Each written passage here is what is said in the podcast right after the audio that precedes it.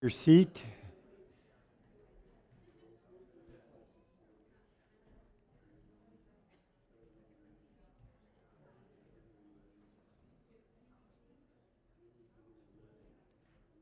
Come on in and take your seats. I want to welcome you here this morning in the name of the Lord. Grateful that you're here. Those of you joining us in the sanctuary and those of you joining us at home. For those of you that are here, uh, we apologize for the somewhat unseemly mess that you see coming in those other doors. Uh, we arrived at church this morning to discover that our basement here is flooded.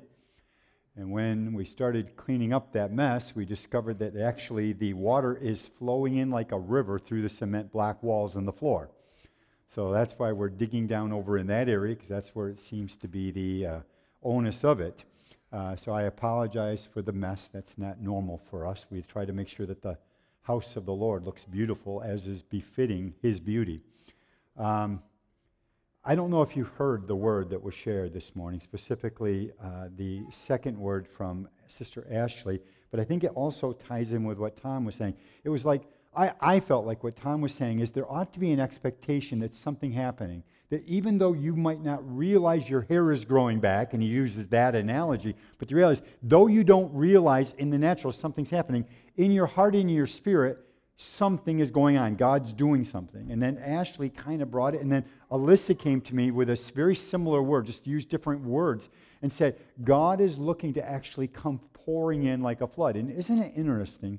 How God will use a natural event like us getting flooded downstairs to speak a word to our hearts that He wants to come flooding in. So before I even begin, I'm going to ask you just to bow your heads again. I know you already have prayed, but just bow your heads for a moment and just invite the presence of the Lord to come wash through your souls.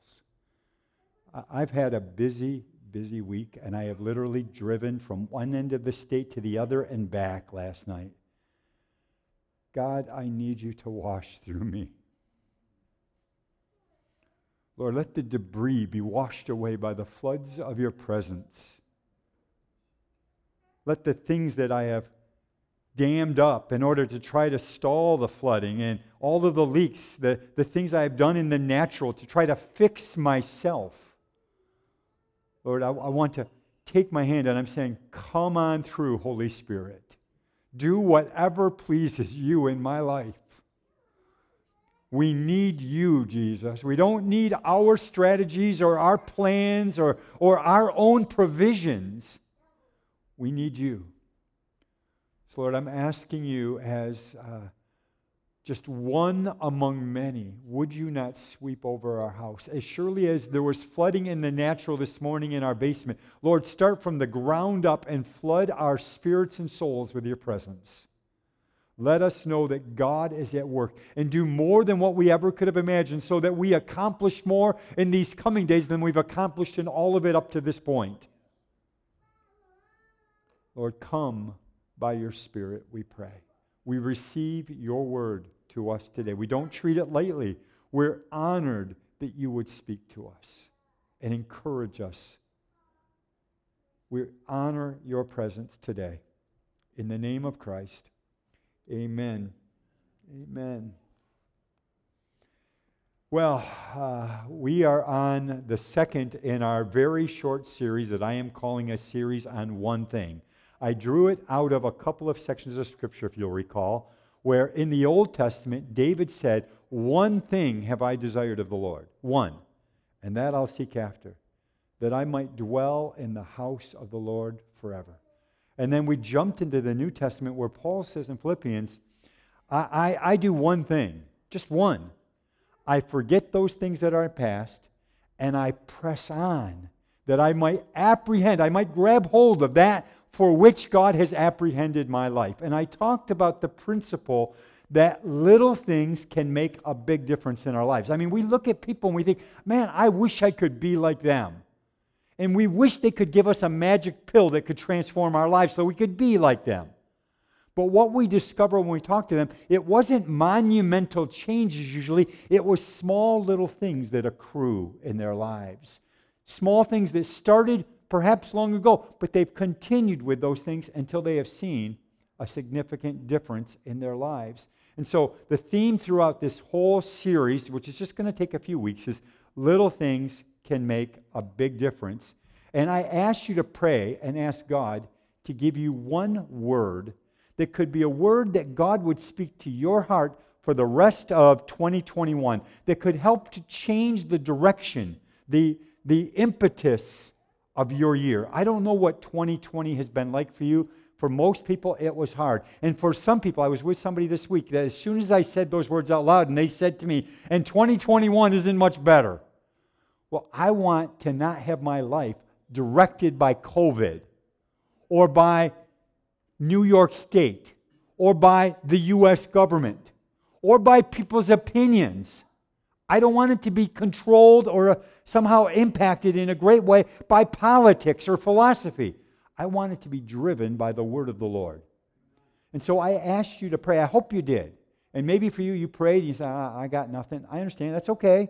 No one's judging anybody. We're just offering the opportunity for you to take some time to meet with God and say, God, what would be a word that you would give to me that could carry through the rest of this year? What I want to do this morning is I want to look specifically at uh, point number two for me. The first one was give a direct word for the rest of this year. Point number two is I want us to look at our thoughts, and specifically our inner thoughts that we think about ourselves, about our lot in life, and particularly about God, because those thoughts can dictate our destiny if we're not really careful. How we feel about ourselves and how we see ourselves and how we see God. Years ago, uh, a man by the name of Tozer, some of you might have read him, he wrote an amazing book, but um, several actually, and he was an amazing pastor. But he said this He said, Your thoughts about God are the most important things in this life. You have a lot of thoughts about a lot of things, but what you think about God is what impacts your life the most. And so I want to talk to us this morning very briefly about our inner thoughts. Uh, if you have your Bibles, I'm going to look at several verses and you can turn to them or you can just note them down in your notes. Uh, Proverbs 23 7, the wise man Solomon said this As a person thinks in his heart, so is he. Look at it. Look, look it up on the screen. As a person thinks in his heart. You say, well, no, my thinking's in my head. No, you, you're wrong. It starts with a heart, it starts with things that you can't even always put your words to. And it affects then the rest of what goes on in our lives. As a person thinks in his heart, so is he. And here's my point. If you're taking notes, write this down. This is like the key point I'm going to pound to death today. And it's this your life will always move in the direction of your strongest thoughts. Your life will always move in the direction of your strongest driving, controlling thoughts.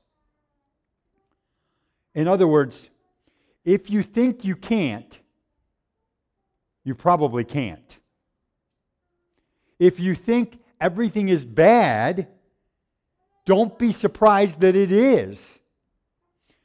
If you think that you have nothing to offer because you've already sabotaged your life enough, you've made horrific mistakes, you've done terrible wrongs, and you think, I have nothing left to offer, you probably won't.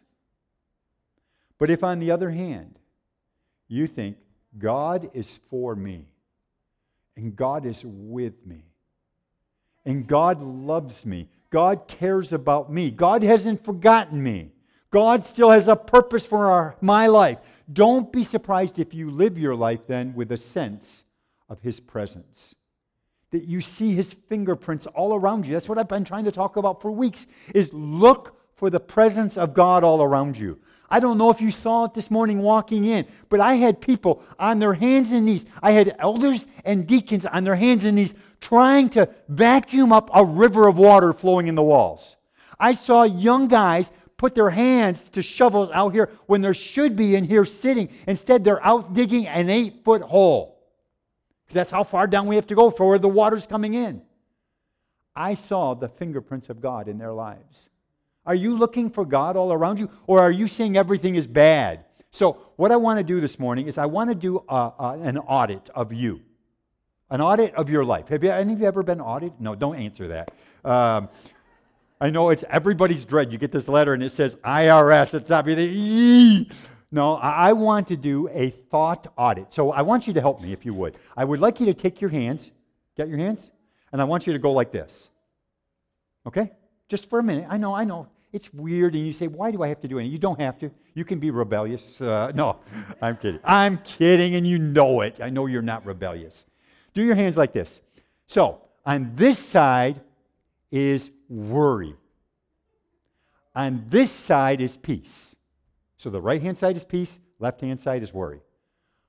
Where's your scale at? Here or here? Which is it for you? Are you more of a worrier or you have more peace? Or on this side, on the right hand side, is contentment. Go ahead, contentment. I hold contentment. Over here is jealousy and fear. Which, which, which is your scale? Or on this side is negative, on this side's positive, on this side's pessimistic, on this side's optimistic. Which, if I had to measure the scales of your life based upon that, how would you measure out? You can put your hands down. I know for some of you it's like, I'm getting tired. Uh, do you spend more time thinking about the temporal or the eternal? And the way you measure that, by the way, let me just ask you point blank. When you think about your children, for some of you, your parents here, when you think about your children, do you spend more time thinking worrisome thoughts worrying about their lives, worrying, what is this world coming to that I'm leaving my children, this kind of world, or your grandchildren even? Or do you think, I am so excited because God has his hand upon these lives and they're going to do something to change the course of this world? Which is it for you? Do you fret and worry about things? What about your health? Do you spend most of your time thinking, uh, my, my body is going to hell in a handbasket? Or do you think God's got this under control? I might be struggling with some physical things, but this isn't the end of the story. How do you think about things in life? Because as a man or a woman thinks in their heart, so are you. Your thoughts determine your destiny. Your life will go in the direction of your strongest thoughts. Do you find yourself more um, encouraging or discouraging life? Do you find yourself more critical about things? Like when you walked in the doors of the church, what's the first thing you think about? Do you think, uh, I hate how these chairs are. I wish they would put these back to normal. Do you think, man, worship could have really gone somewhere, someplace, and then, man, they blew it. They missed the voice of God. And that, this sermon, this sermon is just going nowhere. I just, I, am going to get my phone out and I'm going to Facebook because that's a lot more interesting. Or do you come in saying, I believe God is in the house. And I might actually encounter the living God today. And in encountering Him, my life will be changed forever. How do you approach life? Because your thoughts matter, they direct the course of your life. Is your default negative or is it positive? What is your default way of thinking in life? And I'm asking you honestly to consider this because as you continue to think certain ways, you're going to determine your destiny, not others. It's not the doctor who spanked you too hard on your rear end when you were born. It's not your mean boss. It's you. I know um, I was raised in a church where, from the time we arrived at the church, I, I honestly, forgive me, I'm probably wrong, but I don't remember a time when in that service, there wasn't talk about how big the devil was and how mean he was and how we're in this cosmic battle. He's terrible. He's the enemy. And I got to tell you, I think the devil is real. I don't think the devil is made up. I don't think it's a myth. I don't think the devil is the absence of God. I think the devil is a real being. And I think he is our enemy. And I think he creates more havoc and destruction in the world than we could imagine. But I think for most of us, our biggest enemy is between these two ears. It's how we think and how we process things in life. Do you find that your thoughts are more concerned with the things of this life, making money and getting a promotion and surviving? Or is your attention, your focus on things above? Um, Chuck Swindoll said, I think it was Chuck Swindoll. If I'm mistaken, please forgive me, but I think it was Chuck Swindoll said this. Watch your thoughts because they ultimately become your words. Watch your words because they become your actions. Watch your actions because they become your habits. Watch your habits, they ultimately become your character. Watch your character, it will become your destiny. The basic idea he is saying is everything begins with your thoughts. Our life will always move in the direction of our strongest thoughts. Um, what are the directions of your thoughts? So now, if you would turn to Romans chapter 12, Romans 12 and verse 2. Um, and again, if you don't have a Bible with you, we're going to put it up on the screen right in front of you. It says this Romans 12 2 says this Don't be conformed to this world, but be transformed by the renewing of your mind, that you may prove what is that good and acceptable and perfect will of God. Be transformed in your mind.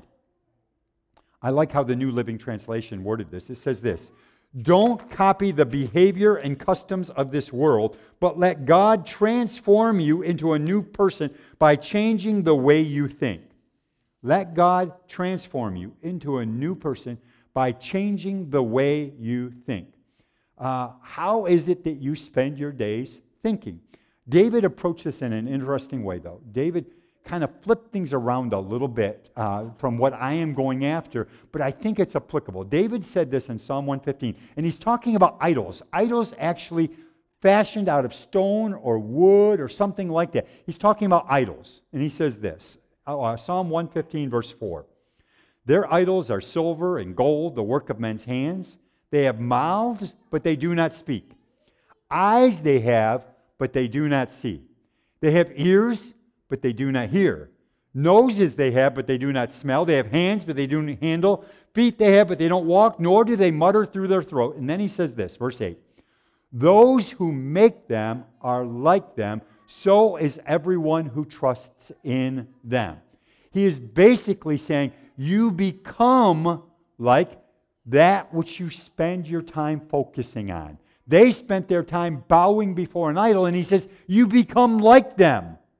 Well, I want to suggest to you, you become like that which you spend your time thinking about, where the focus of your life is.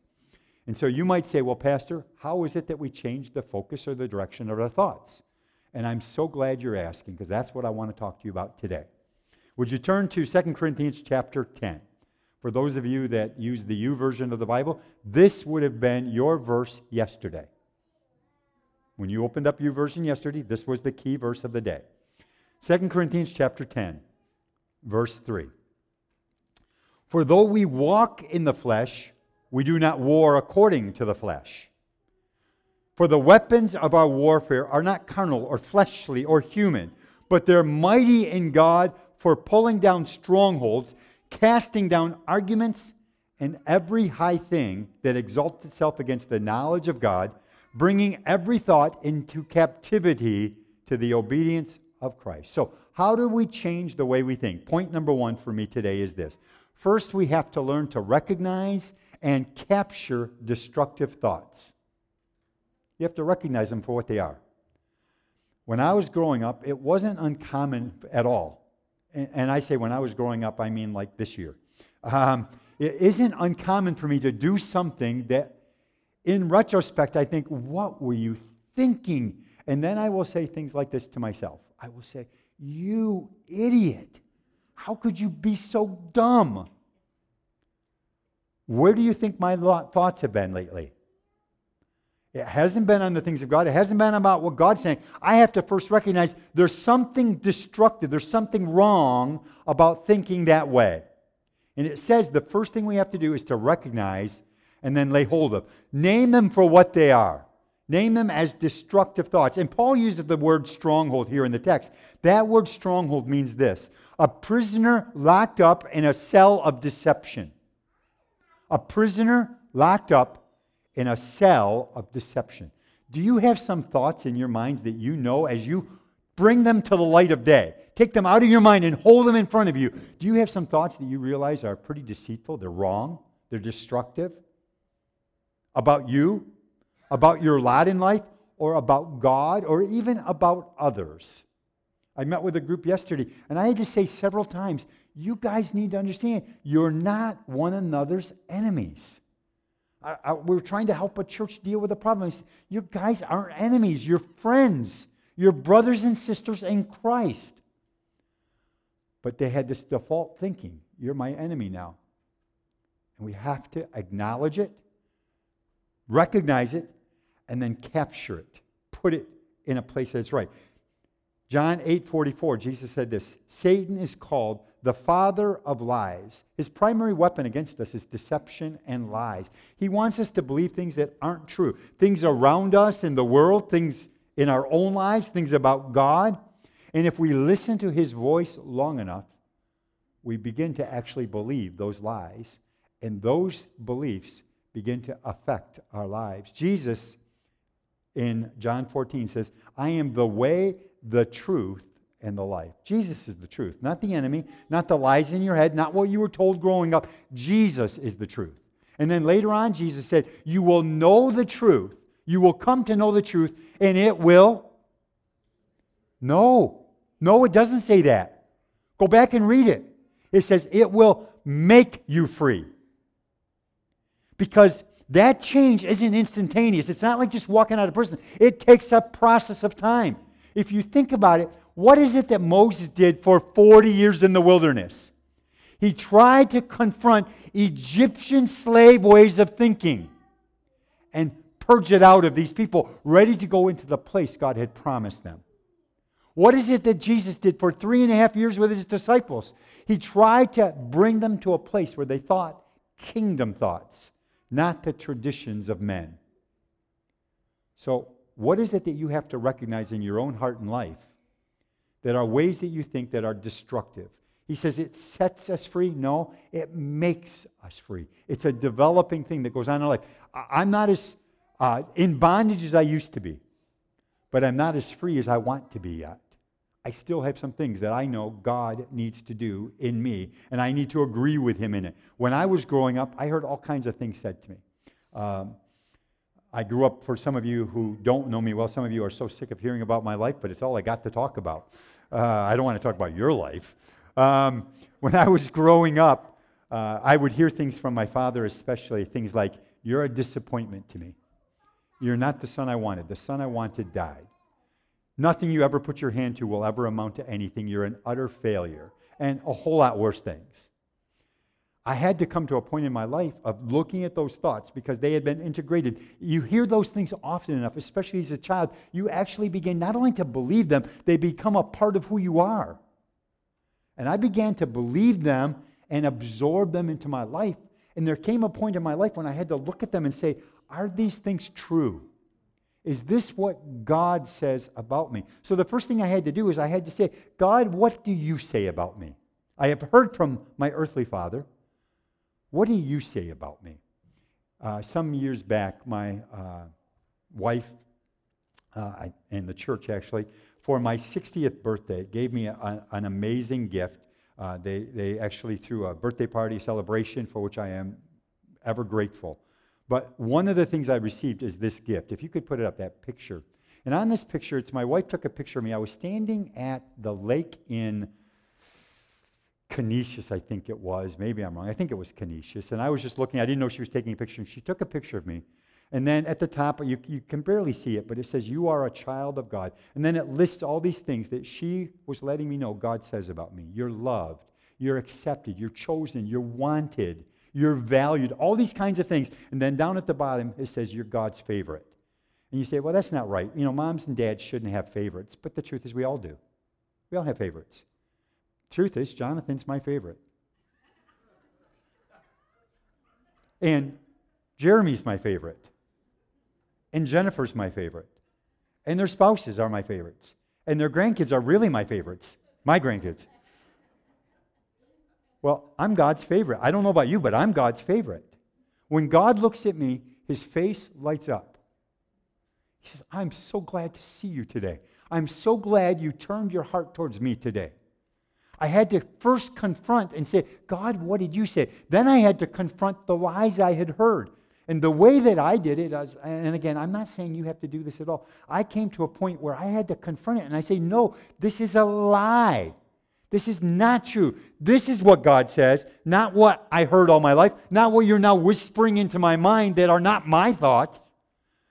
And I got kind of militant about it. And again, I'm not saying you should do this. Probably you shouldn't. And I know somebody here is going to come to me later and say you're theologically wrong. Okay, maybe. I've gotten to the point I am so militant about it that when those kinds of thoughts start to enter my mind, I say this I say, Enemy, would you shut your stinking mouth? Because that's not what God says. I'm not going to listen to you anymore. That's trash. It's not truth.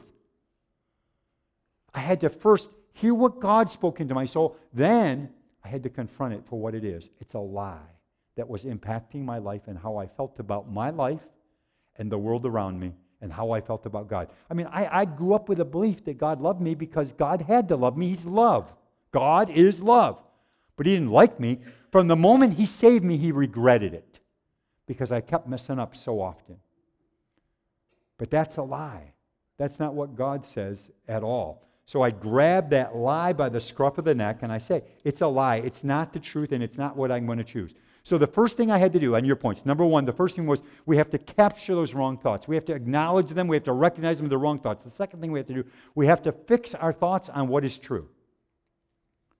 Fix our thoughts on what is true. Paul says in Philippians 4, 8, and 9, finally, brothers, whatever things are true, whatever things are uh, noble, whatever things are just, whatever things are pure, whatever things are lovely, whatever things are of good report, if there's any virtue, if there's anything praiseworthy, meditate, think on these things.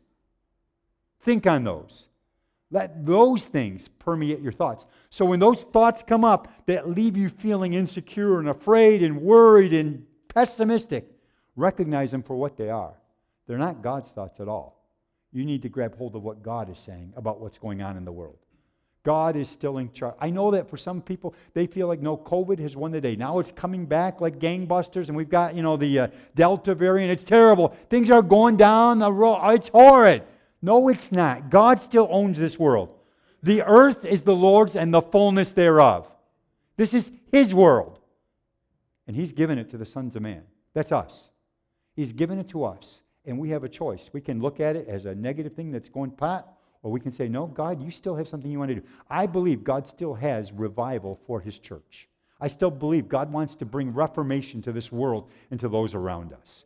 What are your thoughts about the world? What are your thoughts about yourself and about God?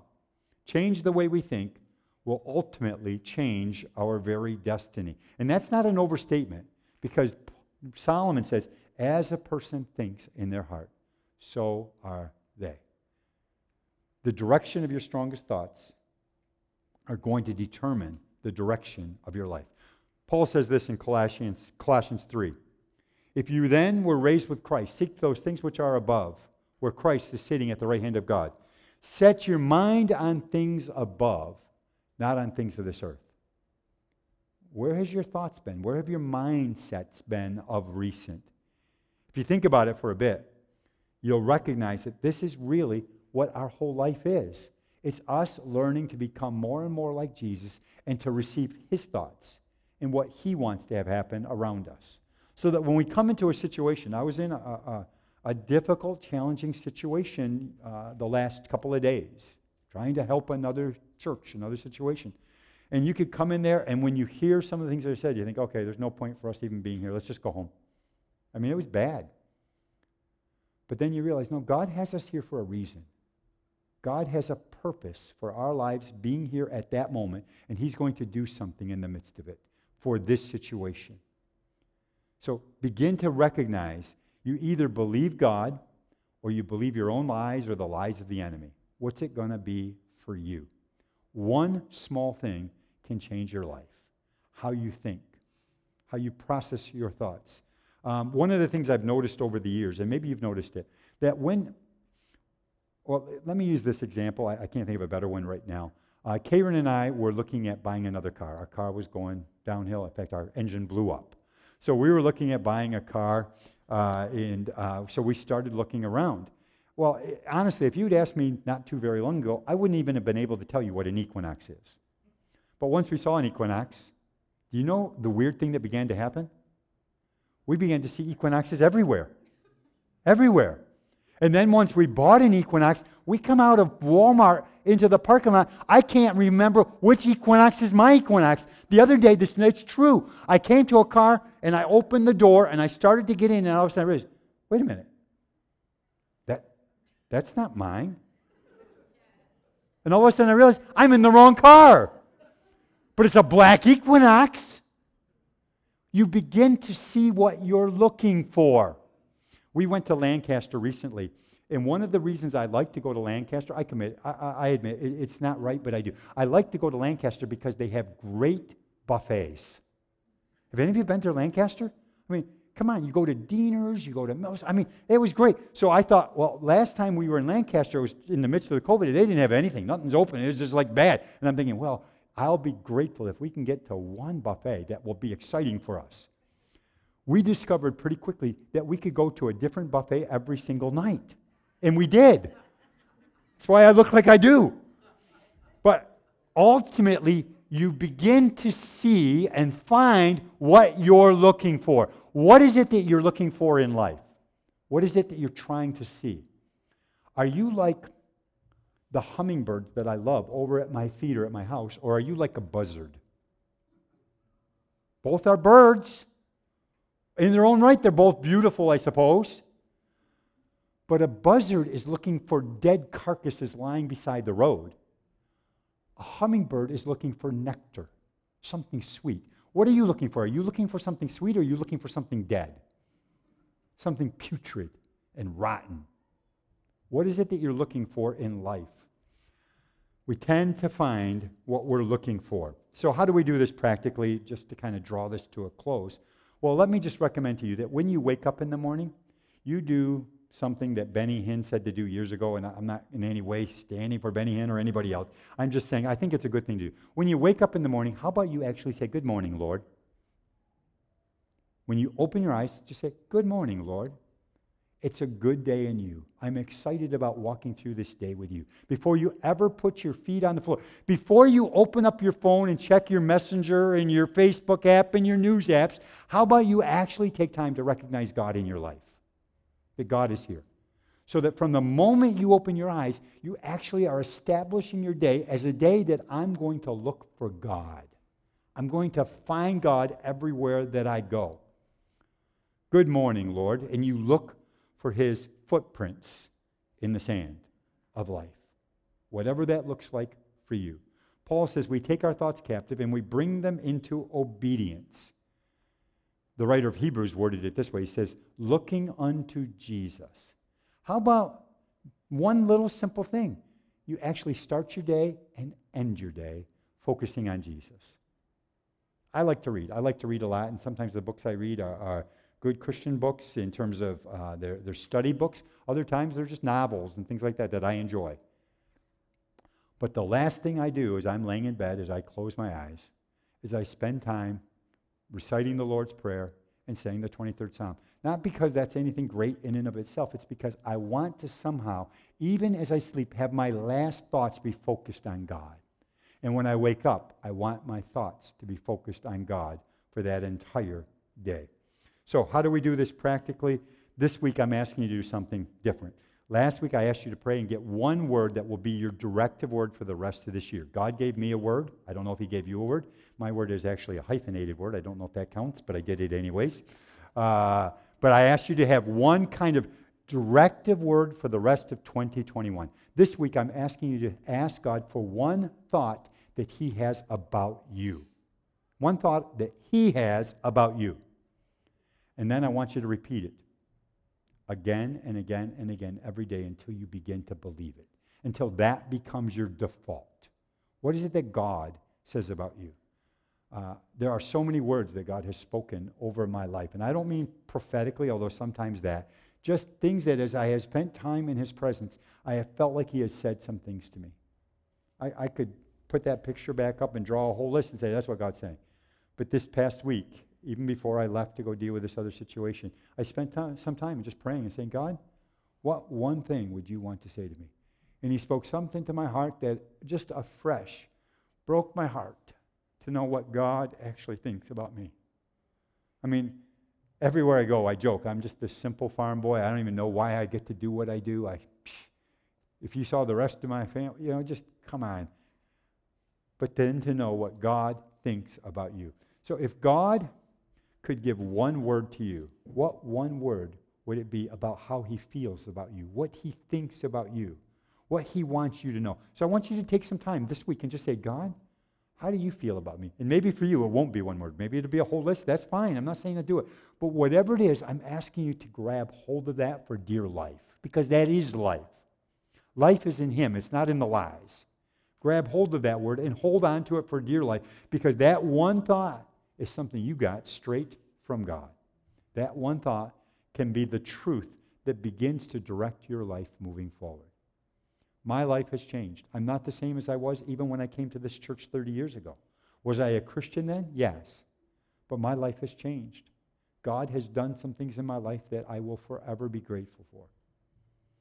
But I'm asking you to do something similar.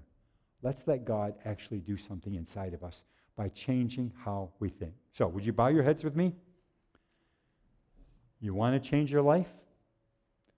Start with changing the way you think. Because Solomon said, As a person thinks in his heart, so is he. Your life will always move in the direction of your strongest thoughts. Paul said, Therefore, we will not copy the customs or behaviors of this world, but we will let God transform us by changing the way we think. We're not going to make this fight with fleshly human weapons. It's going to be by the power of His Spirit. As He says, it's not by might, it's not by power, but it's by my Spirit, says the Lord.